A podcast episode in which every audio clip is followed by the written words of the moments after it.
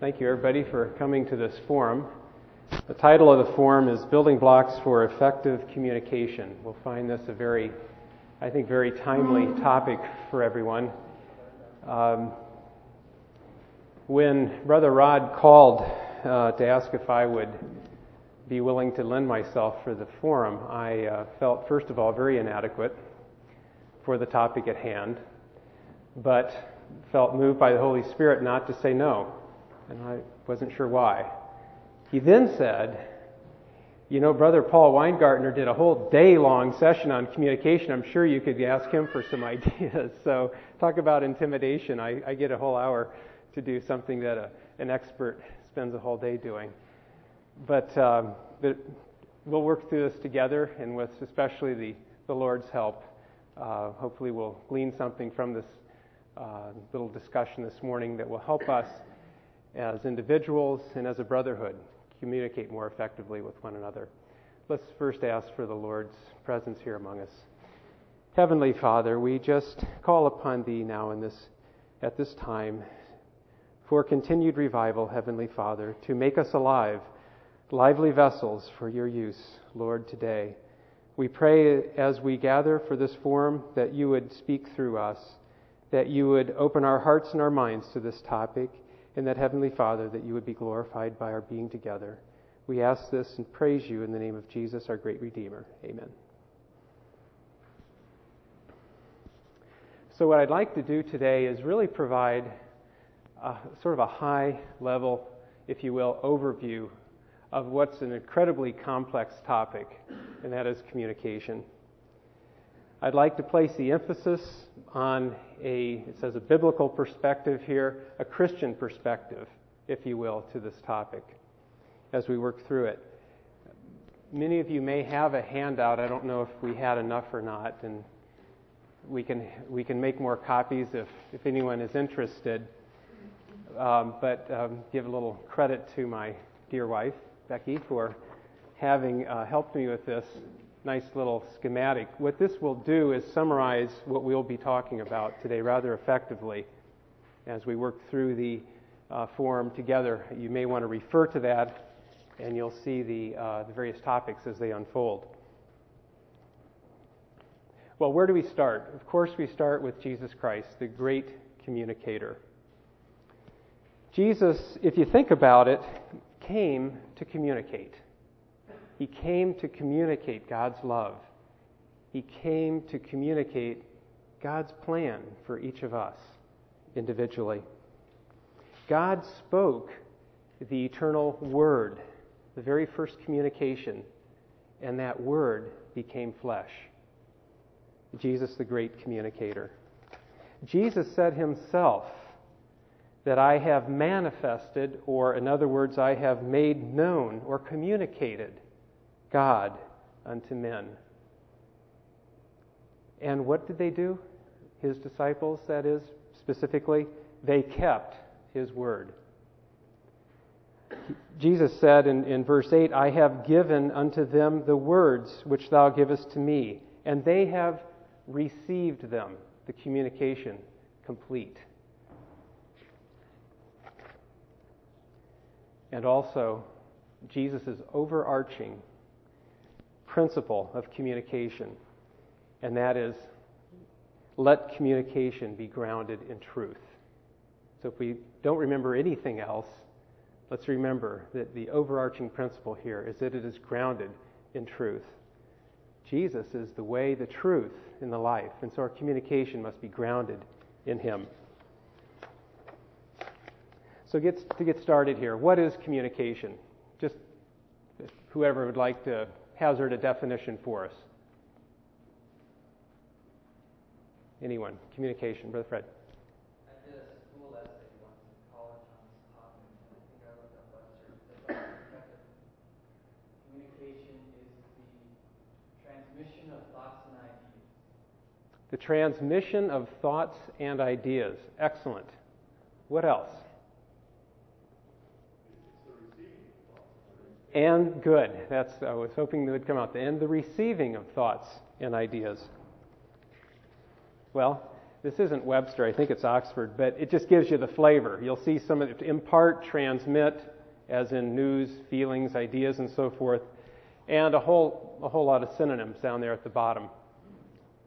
So that, that is what communication truly is. Why is this an important topic for us today? And I added, if not timely. I, I believe it's very timely. But what, what are your feelings about that?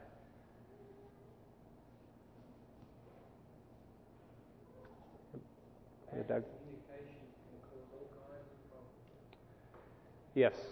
Communi- bad communications, inadequate communication can and do cause all sorts of problems with Mark. I was just thinking of the North Korean situation. There was a, I don't know, I, I probably have the news wrong, but a letter came back from them rather threatening, and we took it that way, and we misinterpreted what they said. Hmm. And it, you know, it can cause calamity like we wouldn't want to see. Right. Yep, excellent. In world affairs, absolutely. Brother Bob? Today's, today's technology, we're communicating so often, so, so quickly, so easily, uh, that we, we kind of stop paying attention to exactly what we're saying and how we're saying it. Good. In today's technology, if you didn't hear him, he said we can communicate so quickly, so rapidly, instantaneously, that it can cause a lot of problems if we're not careful in how we communicate. And I think we'll see that come out, Brother Roy. The interpretation of that, uh, at- because of the age of computers now, everybody's communicating via email. And I remember a, a year ago, when I, I got a new boss, and he started shooting out these emails to me, and I'm reading them, and I'm saying, where in the world are you coming from with the stuff that you're telling me? You know, I've never even met you, and he's telling me stuff, that, and two, three weeks later, I finally met with him, and, uh, you know, we kind of got on the same wavelength then, and I said, you know, why are you doing this to me? And he said, that's not what I meant. You know, that was not what I was trying to tell you. And I said, well, that's how I took it. You know, and I, and I read his email back to him as I would read it to myself. I said, that's not what I was trying to tell you. And, That's and because of that, you, know, you have a huge disparity in possibilities, you know, and, and the point you want to get across is Mhm. the manner in which we communicate now in the very highly complex technological world is very different. And the, the ease in which we can misconstrue and misinterpret, and the way in which we present ourselves in a very anonymous, faceless, technological way very greatly influences our communication. And that, I'll plant a seed, is a great topic for a forum next year. It really, really is. There's a whole vast amount of information right there. Rick? I think the church uh, finds itself in such a radically different culture that is, the world around us is so radically different that the old style of our communication doesn't work anymore. And I think Hmm. we need to be aware of that if we are going to communicate Christ. Yep. And point being that uh, we need to be aware of the changing ways and means of communication and how others receive that information in our culture so that we're better apt communicators. We're communicating the message of Christ. One more. So, Brother Mark, one of the things that we've got to do is we can't eliminate the personal Right. because that's where we add the ability to, co- to now interact in that part of the communication, and that becomes more meaningful than plain piece of, of, of, of electronic signals. Brother Ted, Brother Ted is my plant. That is exact. That's what a segue. We have to make sure. In fact, what we're talking about this morning is interpersonal communication. We have to make sure that we don't lose the personal aspect of communication. That is absolutely critical. The problem with communication is that is the illusion that it has been accomplished. The problem with the communication so many times is that we think we've said something. We haven't. It's an illusion. Why else is this an important mm-hmm. topic for us? I mentioned this in the little announcement. Think about it 40 to 60 percent loss of meaning in the transmission of what we say. 87% of married couples interviewed in a, in a particular poll attributed the main problem in their marriage to communication. It's a big, it's a big issue, and it's a big problem, and it's a very timely one for us. What is needed for effective communication? Just a few quick thoughts before we, we launch into the material. Tony? For the communicator to have a very clear idea of what he plans to communicate, he or she Okay. plans to communicate. Okay, so to have a good idea of what it is you want to convey. Good. What else? Yes, if there, uh, raise your hand, and if you'll have a, a lengthy comment, particularly, we'll we'll use the mic over here. Aaron. Um, I remember I read a book on communication once. Obviously, it didn't do too much good, but no, seriously. Um, one of the points that I've never thought of before was that it said you have to kind of try to get inside of the listener's head and tell them what they need to hear in order f- for them to understand the concept as you see it. And so you may not speak it as naturally as you would understand it, Mhm. you know, but using phrases and examples or whatever as that person would understand it Take best. into a, an account the listener. the listener, who that person is, their background, their situation in life, what they're going through at that particular point in time. Excellent. So, Doug. I work in the uh, nuclear training field, and um, it's essential that communications uh, are, are correct and precise and accurate. Uh, and the method they use there is uh, repeat back. You say, I want you Mhm. to please place the hand switch to the off position. The other person, the op- second panel operator says, You want me to place feed pump one to the ha- off position? And he would say, That is correct. So that there's no question, as Brother Aaron said, you know, in, in your mind, you have so you want to do something. In my mind, I want to make sure what's in your mind in Mhm. order for me to do that. And, uh, Excellent. Yeah, very good. So, what we hope to accomplish this morning really is to increase our awareness as to the importance of communicating with one another in a clear and effective manner. And what I hope to do is to acquaint ourselves with a few principles of communication so we can avoid things like this. I know you believe you understand what you think I said, but I am not sure you realize that what you heard is not what I meant. So, building blocks for effective communication. There will be five of them, and I'll refer to this again. If we begin at the bottom, the very first building block is our foundation, Christ, the cornerstone of our communication. And then we'll build up from there. The last of the five in, is the um, utilization of communication skills. And then we'll talk about a few barriers to communication. First, the building blocks Christ, the cornerstone. Secondly, recognizing that communication is person dependent. Third, realize that our perception of people, how we perceive the person who is listening to us, affects how effectively we communicate. And fourth, we're going to talk about some just basic elements of communication, what, what communication consists of. And then finally, we're going to talk about some basic communication skills. First, knowing Christ the cornerstone. Well, John 3:16, for God so loved the world that he gave us his only begotten son. We need to look to Jesus and we need to look to, to the preeminence of him as a reason for our communication. In fact, he is the reason for our, our being. And we are communicating beings. We are interpersonal beings. And so we look to him. And we look to him as to what can we learn from Scripture as to how he communicated. Well, first, we learn that Jesus was always in close communication with the Father. John 14:10 Believest thou not that I am in the Father and the Father in me? The words that I speak unto you I speak not of myself but of the Father. So he was always in close communication and the words that he spoke they were words of the Father.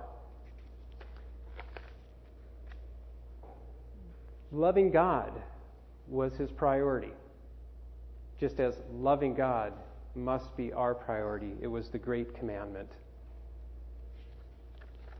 Secondly, Jesus lived by the words of the Father.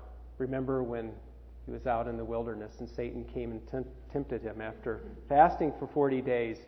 And he responded and said, It is written that man shall not live by bread alone, but by every word of God. The communi- communion with God and communication of his word was a way of life for Jesus, and it was a way of living as it should be for us. And then finally, he prayed often to the Father. And there's so many references in Scripture that we could turn to here, but I thought of the, the Transfiguration, where when he took James and, and John and Peter up to the mount, and first he prayed. So he was he prayed often with the Father. Therefore, how does that pertain to us? As ye have therefore received Christ Jesus, so walk ye in him. Colossians 2 6. So make communication with the Father your priority. Start there, just as Jesus did. Feed daily on his word and go often to him in prayer. That is the first building block. That is the cornerstone. And verse 6 goes right into verse 7 there in Colossians 2, which reads, Rooted and built up in him, established in the faith as ye have been taught, abounding therein with thanksgiving. So, just as Christ's relationship with God, that vertical relationship, affected his relationship with others, the horizontal relationship, it follows then that our relationship with God will have a great impact on our relationship and our communication, that horizontal relationship with others. So we want to then turn to the next aspect of, of communication, or the next building block, if you will, and that is that it is person dependent. And this is what makes communication so complex, is it involves complex people, each of us. We're going to just spend a little bit of time exploring that notion. First, by talking about four characteristics of personhood, and secondly, by exploring three ways that we communicate to stress the person connectedness of interpersonal uh, communications, we want to look at Ephesians 4:25 where it says, "Wherefore putting away all lying, speak every man truth with his neighbor, communicate truth, be truth. For we are members one of another." We can't escape that, folks. We're connected. That's how we were created. We're here to communicate with one another. Interpersonal communication, someone once said, is the kind of contact that occurs when each person involved talks and listens in ways that maximize their own and the other person's humanness or personhood. So we communicate with each other in a way that maximizes our personhood, if you will, or humanness, and the other person's as well pick up on, we'll talk about this in just, in just a quick moment. What I'm talking about here is when you're in a interpersonal communication, you're talking with a person. So let's first talk about what distinguishes our personhood. First, unique. What makes us unique? Any thoughts? As individuals.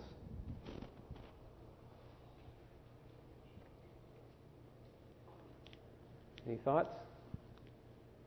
Any geneticists among us that can tell us all about how unique we are? Where's Aaron? There you are.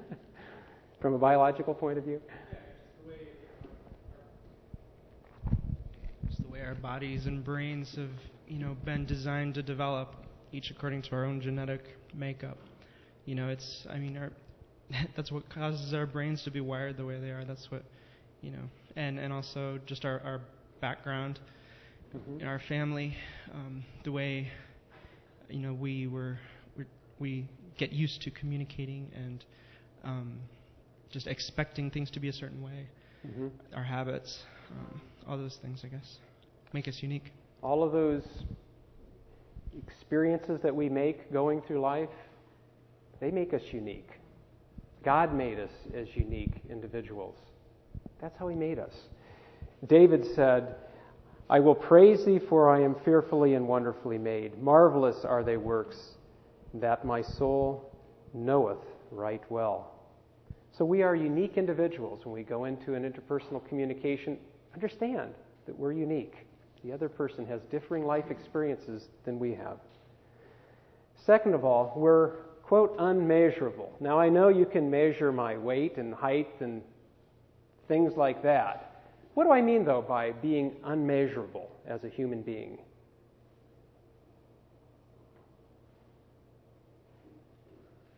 There, Ted? We cannot be compared to a standard. We cannot be compared to a standard. Okay? That's unmeasurable. What dimension that we have that, that disallows that measurement to a standard? Uniqueness.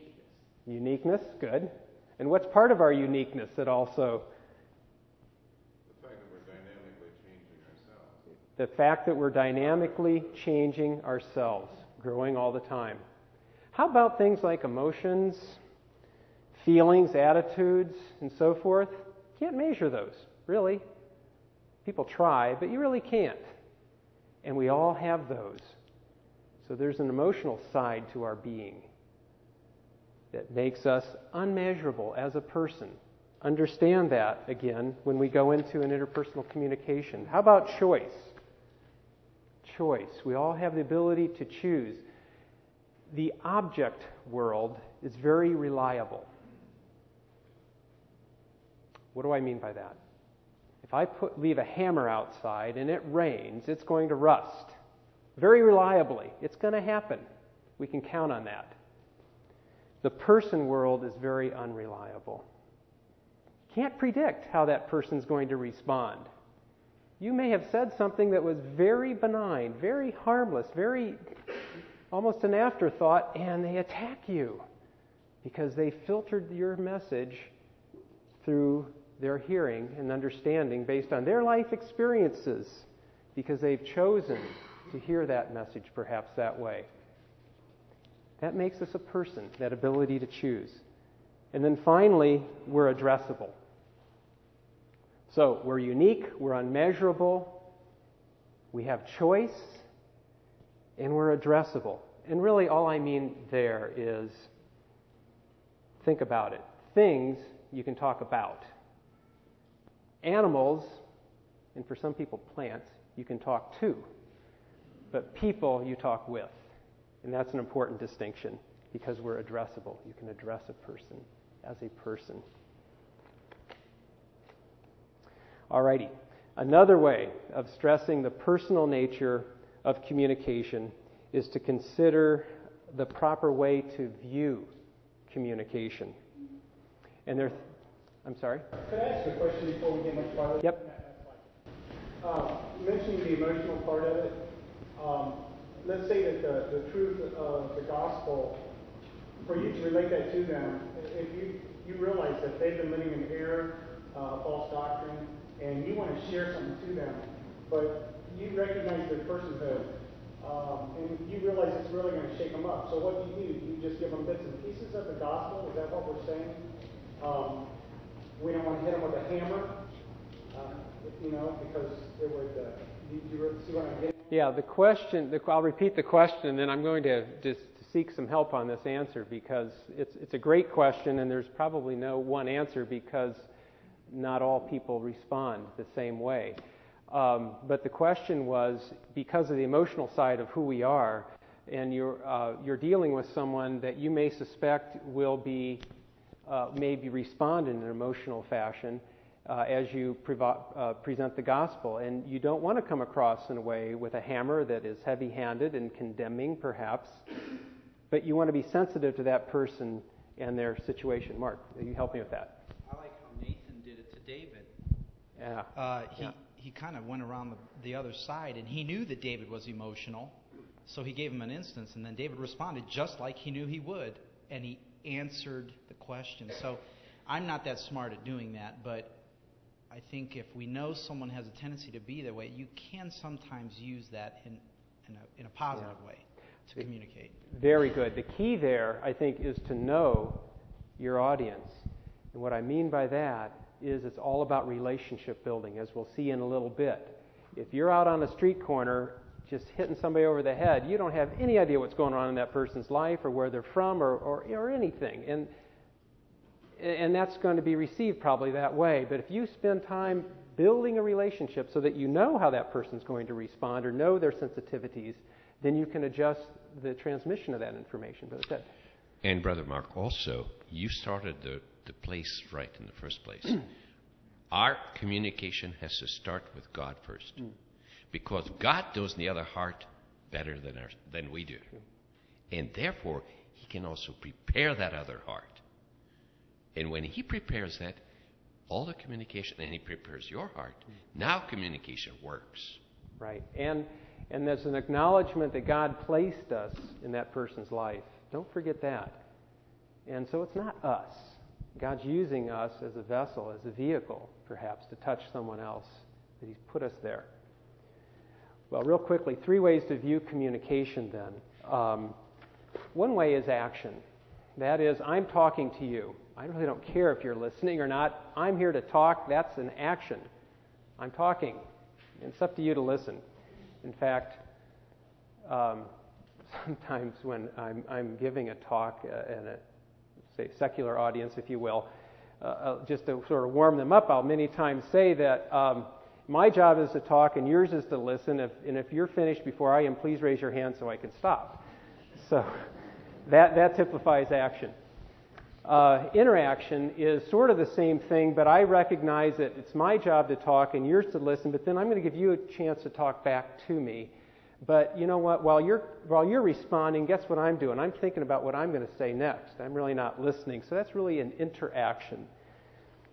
But what we really want to do is make our interpersonal communication a transaction.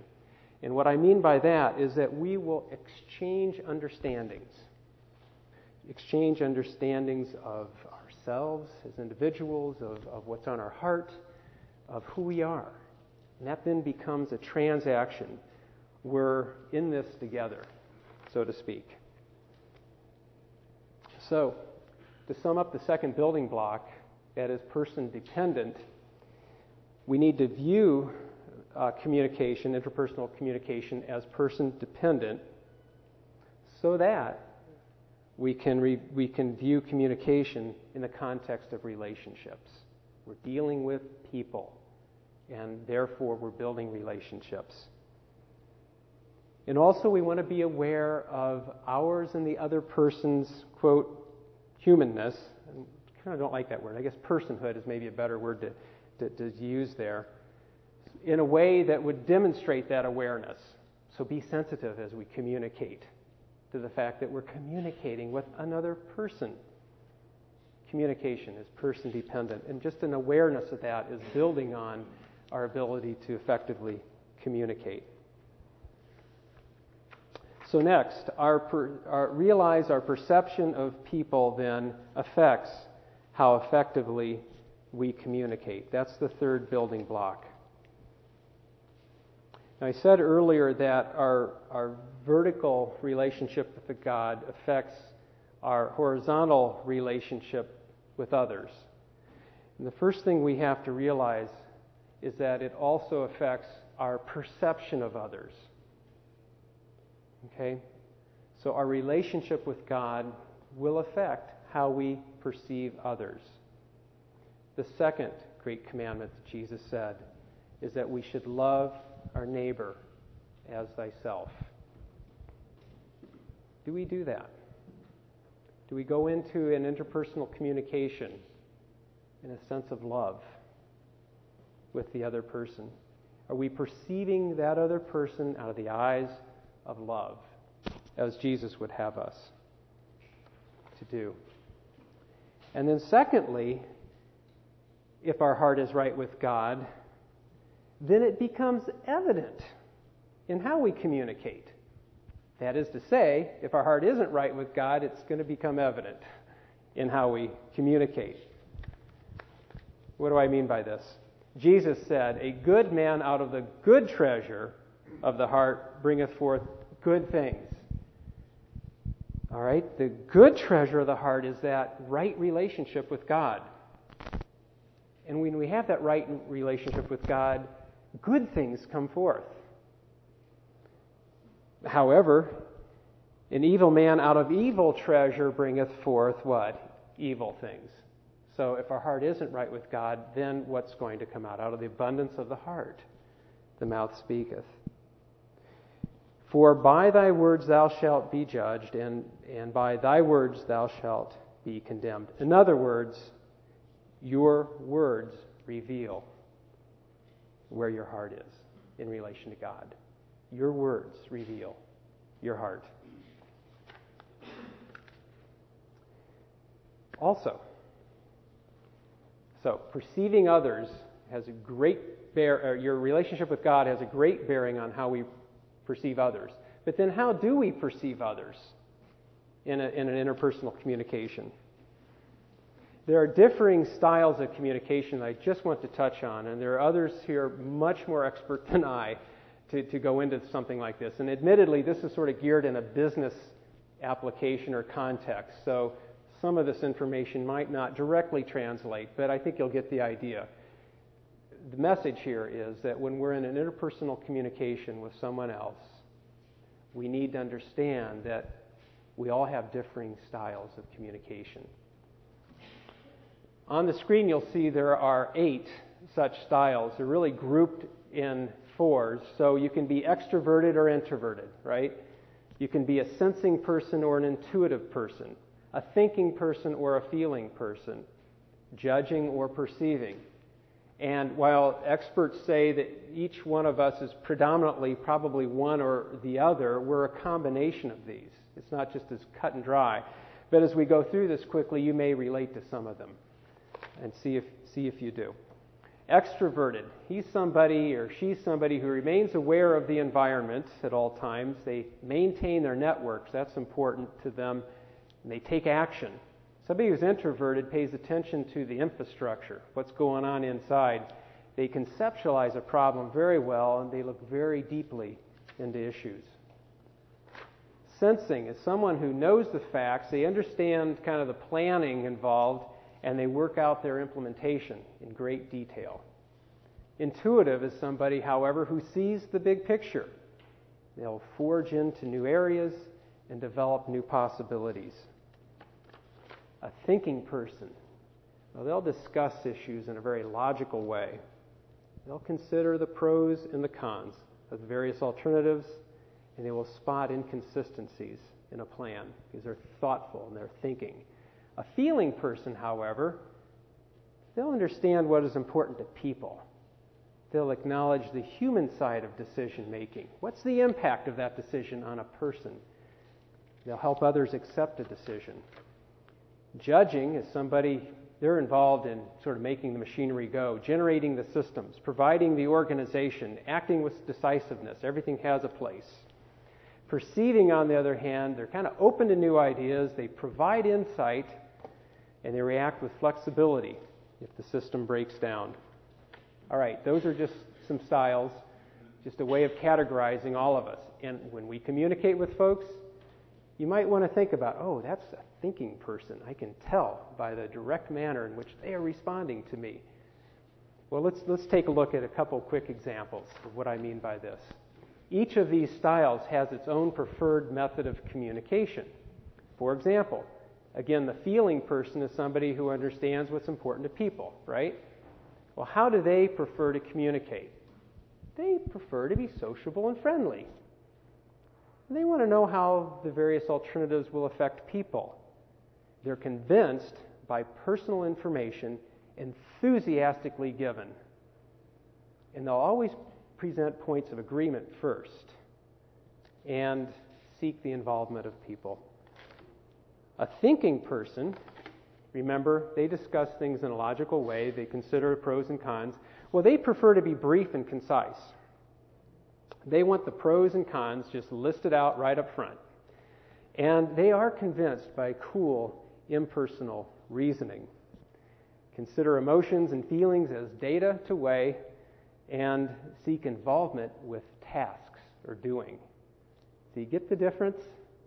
The whole point of this is just to sensitize us to the fact that we all have differing styles, and based on those styles, we'll have preferred ways of communicating. So if you're communicating with somebody who kind of is abrupt and cuts you off and knows what you're going to say before you even say it, well, that's a certain style.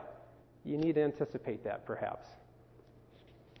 So, a building block of communication is to um, perceive, if you will, the other person in, in the communication. All right, let's move on. Uh, the next building block is the would be the elements of communication, and I've listed out um, basically two types: receptive and expressive. The receptive elements of communication would be listening, as you're doing right now. You're receiving information. You can also receive information by reading, for example. And within the receptive, there's active and passive. An example of um, passive listening is if you don't know what I just said. you're just sort of daydreaming or something. You're kind of listening, but you're not. And passive reading, how many times have you read a page and said, Whoa, I don't know what I just read? I'm going to have to reread that. You just, your mind went somewhere. You don't know quite where it went, but you certainly weren't concentrating. Well, that's passive. Expressive is verbal, and there are also nonverbal uh, elements of communication. And of course, writing uh, or emailing, uh, which is uh, beyond the scope of what we're going to talk about today. Okay, verbal cues, real quickly. It's what you say, how you say, when you say it that really makes a difference. What you say, well, your word choice. Um, an example. Well, we all know that little article, that little word but in the middle of a sentence typically negates everything you said before the but, right? An example of that. I like you very much, but I wish you'd brush your teeth. You know, what's the person hearing? You know, and they're both very valid comments, but they shouldn't have been joined together by that little word but. So be careful how you choose your words, how you say it. Um, how you say it. The, the, I was impressed by, I think Walter said this at the very beginning of camp, that the emphasis on the theme is Thou wilt revive me. Is, is that, Walter, you're here, right? Did you say you said that, right? Yeah. And, and you pointed out the emphasis on me. Now, what if we said, Thou wilt revive me? Or Thou wilt revive me? Or Thou wilt revive me?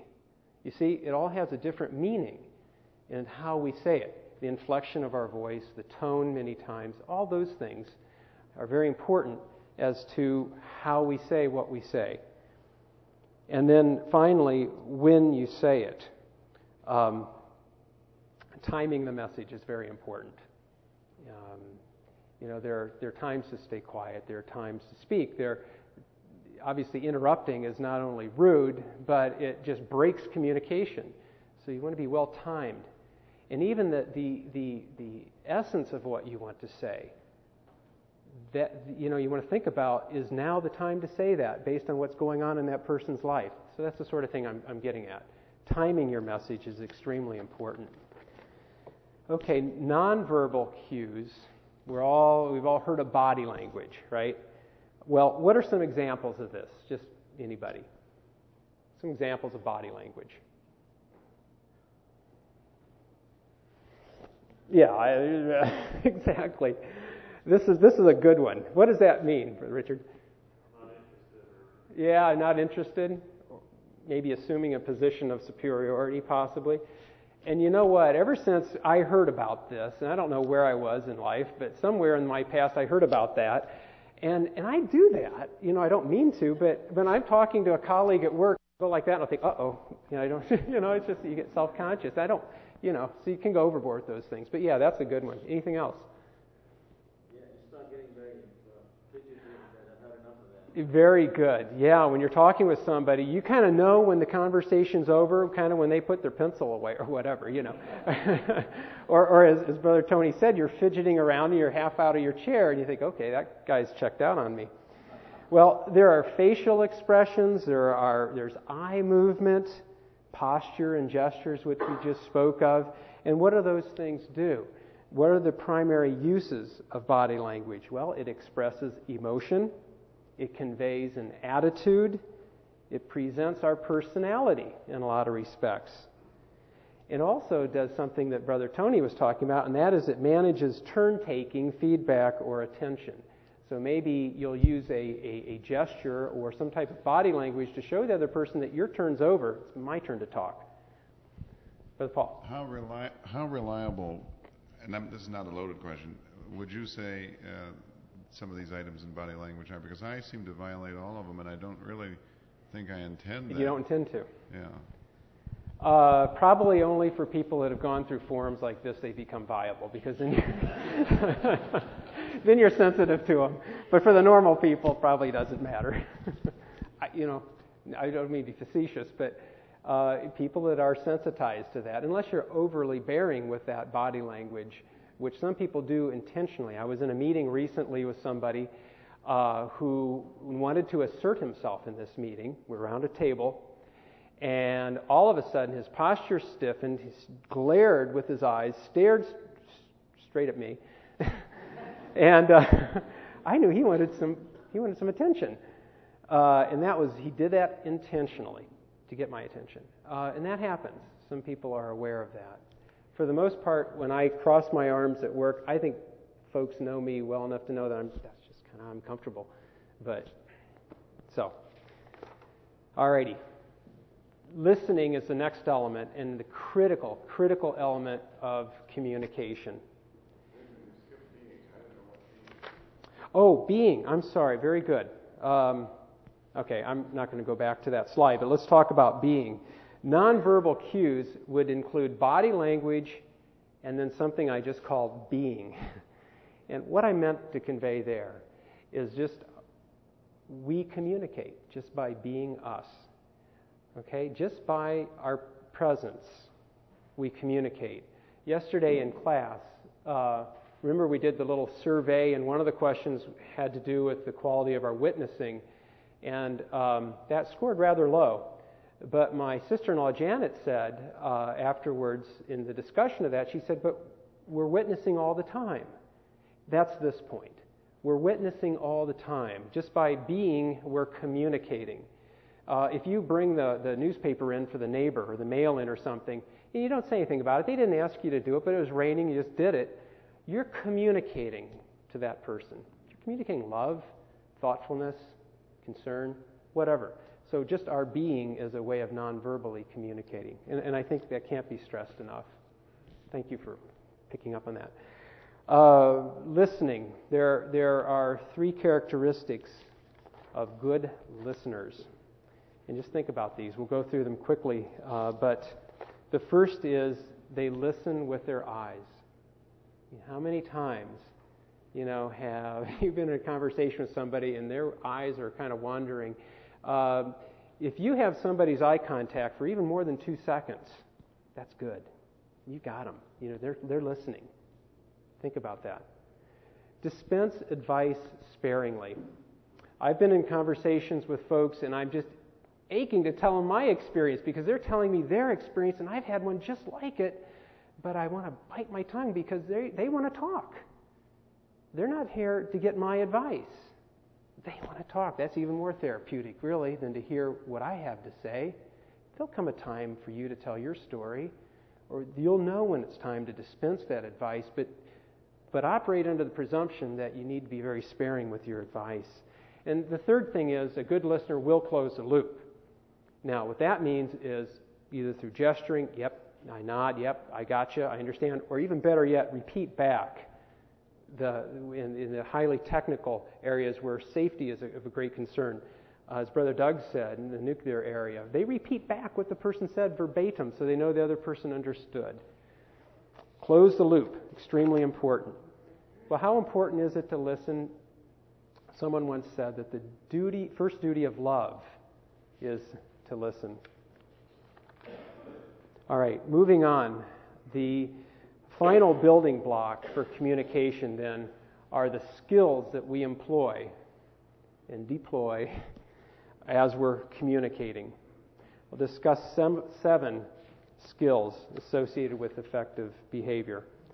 First is, we talked about, I want to bring it up again, really listen. The first skill in interpersonal communication is listening. God gave us two ears and one mouth. Go figure that out. Yep. I know for me, that is a, a huge problem. E- even for something simple, if I meet somebody for the first time and I introduce myself, hi, my name is Roy. And they say, hi, my name is John. Two minutes later, I will not know what that person's name is.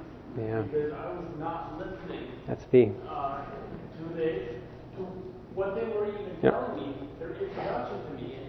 And, and a lot of times what I need to do on something simple like that is say, hi, my name is John. John.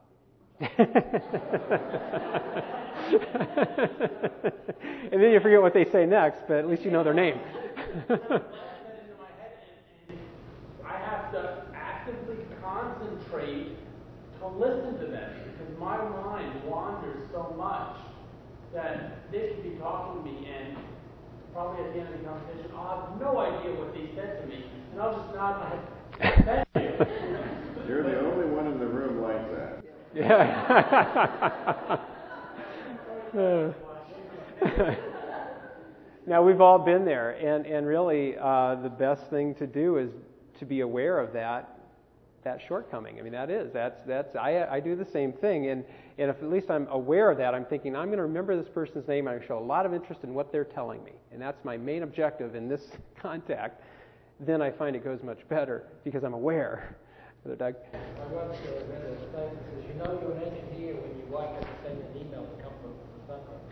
And, uh, yeah. You get some, some attention. You get somebody's attention. Approach them on their level. Right, very good. Yeah, you know you're an engineer when your wife sends you an email to come home for dinner. Know how to communicate with. You're at home. Yeah, and you're even at home. okay. All right. So, so for our first uh, for our first skill, that is really listen. We have a verse, and that is found in First Ja- in James one nineteen. Be swift to hear. I just love how how James said that. How the Spirit inspired him to say swift to hear. Secondly, keep an open mind. How hard is this to do? Keep an open mind. That's real hard to do. It really is. We need to keep an open mind when we go into to an interaction with somebody. Jesus said that we shouldn't be judgmental people.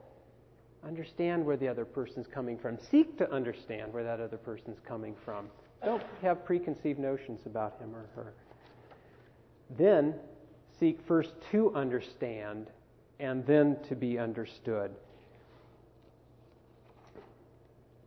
He that answereth a matter before he heareth it, it is folly and a shame unto him. And, and I do that a lot. You're, you're getting ready to answer that person's question before you, he, that person's even gotten it out. You think you know what they're asking. More importantly, what they're asking is just on the surface. Understand what's below the surface, what is underneath that question. That's what this is getting at. Understand what's beneath that person's question. Then you're communicating. We talked about being timely, and sometimes we make a more effective statement by holding our tongue. Sometimes a more impactful statement we can make is by not saying anything at all. At that moment, choose your timing. A man hath joy by the answer of his mouth, and a word spoken in due season. How good it is. Show respect. This is a biggie. It's a biggie many times in our own families, our own in our church families, where we know each other so well that maybe we're not on our best behavior. Maybe we're just not, you know, being as careful as we should be with, with what? The words we use, um, things like that. How do we show disrespect in our communication? Angry words, harsh words, judgmental words, a cynical remark, maybe. That's showing disrespect.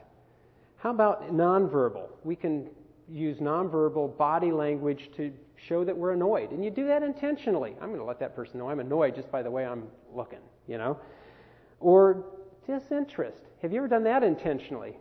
Assert yourself. Take the superior position by showing disinterest in the other person, in what they're telling you. Condescension. That's another one we can use with body language. So, a basic communication skill is to show respect. And Paul wrote to the Ephesian church that, you know, let all bitterness and wrath and anger and clamor and evil speaking be put away from you with all malice. And be ye kind one to another, tenderhearted, forgiving one another, even as God, for Christ's sake, has forgiven you. May that be our motto when we go into a communication with somebody tenderhearted. Show respect. Be sure that our verbal and nonverbal messages are consistent. Well, what do I mean by that? Have you ever been in a communication where somebody is saying something, but you can just tell by the look of their face they mean something else? Oh, aren't you sweet? You ever had somebody say that to you? Yeah, right. You know, uh, make sure, you know, that you're sincere in your message and that your verbal, your expression, and what it is you're saying are consistent. The hearing ear and the seeing eye, the Lord hath made even both of them. We may be hearing words, but what we observe in a person sends the message, that delivers the message. We may be hearing the words, but what we see Many times that is the message. Some studies suggest that 90% of the meaning that we derive from communication comes from nonverbal cues. I read that. Assume it's true. I find it hard to believe. 90% of the meaning comes from nonverbal cues. Aaron's got a point here. Um, along the lines of being consistent, I guess. I think it's trust goes a long way. That's you know, why people listen to what we say, and that's how we communicate with someone, is if they trust us. And right. I think when you know when your verbal and nonverbal cues aren't are, are contradictory, you know, it's you either make people scared of you, or they think you're lying, or they you know they don't trust you. Mm-hmm. Excellent. So I think it's a, Okay, trust is the underpinning of relationships is what you're saying. And when you're, you give a mixed message, suddenly that, that trust erodes, and as does that the relationship. And as does that the effectiveness of your communication. So, excellent point. Very, very excellent point. With regard to being, and that was the other aspect of, remember, nonverbal communication, our being, I thought of this verse, and listen to what James was saying here. And one of you say unto them, Depart in peace, be warmed and filled. Notwithstanding, you give them not those things which they are needful for the body. What doth it profit? I mean, how many times do we say, God bless you? And boy, do we really care about that person we're saying, God bless you too? I hope so. I hope those aren't shallow words, hollow words. Make sure that our being you know, is consistent with our, with our message. And then finally, a basic communication skill is to be complete and be specific. Be complete and be specific. Uh, and maybe it's this we're so rushed and busy and, and we have to say things quickly and we leave words out because you think the other person reads your mind and you know that's not it take time to, to communicate very deliberately it doesn't have to be slow but like you're from Virginia. But I mean, it, it's where's Jimmy? Anyway, no, I mean it just but, but be, enunciate carefully and choose your word caref- words carefully. And as you can tell, the time is running out, and I'm even talking faster right now, and that's probably not good. Trying to get everything done. But be specific uh, with what you say. The heart of the righteous studieth to answer. I love that. Studieth to answer. Be very deliberate about how we communicate. So, we've talked about five building blocks of communication Christ, the cornerstone, the fact that communication is person dependent, the importance of how we perceive others in our communication. We talked about elements of communication and communication skills. We did that all rather quickly.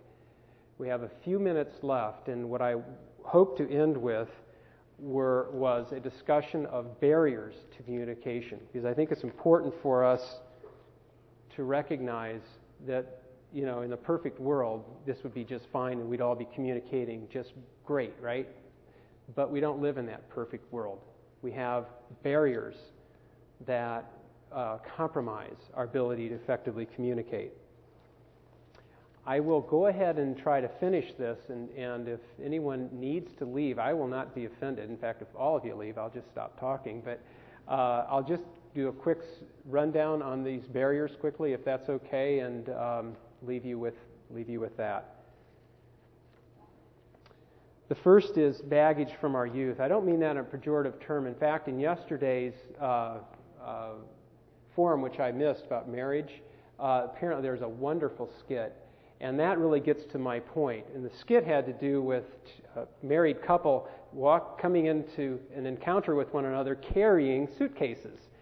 So many suitcases that they, they couldn't come together to, to greet one another. Uh, that, that's sort of what I'm getting at. We all have a suitcase that we carry with us, and we've had it all our lives. And in that suitcase, we put life experiences. We put people we've known, we things we've heard, things we've read, all those things go in the suitcase. And then when I go into an interpersonal communication with somebody, I've got that suitcase with me. And the way in which, the manner in which I perceive that other person, or even the way I speak many times, will be influenced by what's in that suitcase. So a barrier to communication is just all those life experiences we have. Isolating culture. We've already talked about that in terms of technology, but television, video games, internet, all those things that take up our time. Um, you know, we are a culture that tends to be isolationists. It's a new phenomenon. And our children are growing up in a very scary, scary culture from that standpoint.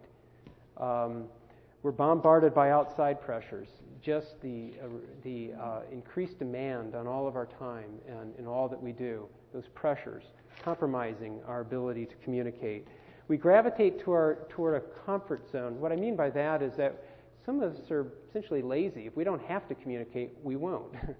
um, I read that, um, and this isn't true or anything, but, but I think it was just making a point. I read that God has given the average female, uh, let's say wife, uh, 50,000 words in her word bank a day to use. The average male has 25,000. Now, the average male uses 24,995 at work, so they get home and they've got five words left in their bank. now, the average wife has maybe 25,000 left in her bank to use. so, what do we do? Gravitate to that comfort zone because we only have five words. Well, that's, that's the idea here. Um, and, and, then the last one is a fear of rejection. You know, that, that's the whole idea of exposing ourselves to somebody, you know, by really opening ourselves up, expressing a viewpoint, um, expressing what's going on in your life. You might have a fear of being rejected by that other person and will just clam up and not speak. Uh, what's that all about? So, quickly to break down the barriers baggage from our youth. We don't have time to do it. Read Acts 10. Read about Cornelius the centurion and about the vision he had, and about Peter and the vision he had. And what was the underlying message there for Peter? The underlying message was that he should not judge anything unclean or common that God has made. So when we go into in, in the, baggage we might have, we might be perceiving others through that baggage that we have. Don't do that. Have an open mind. Isolating culture. What I wanted to get into, into here was uh, and discuss with you here was just God's um, um, uh, purpose for our lives in being a, a body, the body of Christ, being unified and united and how important that is. He did not intend for us to be isolationists, not at all. Bombarded with outside pressures. Easy to say, hard to do, right? Be careful for nothing. But that is what Scripture teaches us. to put our, our cares and, and, and trials that we have into a perspective that they belong at the foot of the cross. And gravitating into our comfort zone. Why do we do that? Well, Paul taught us in, in, in Philippians that we should let nothing be done by strife, that is, tearing somebody down, or vainglory by building ourselves up. It's all about me, right? No. It's all about looking not every man on his own things, but every man also on the things of others. And in terms of fear of rejection, there is no fear in love. And love is the bottom line here because this is all about relationships. This is all about dealing with people. The key then, and I'll sum it up here, to effective communication is to look to Jesus, the great communicator, and build our communication upon his foundation of love.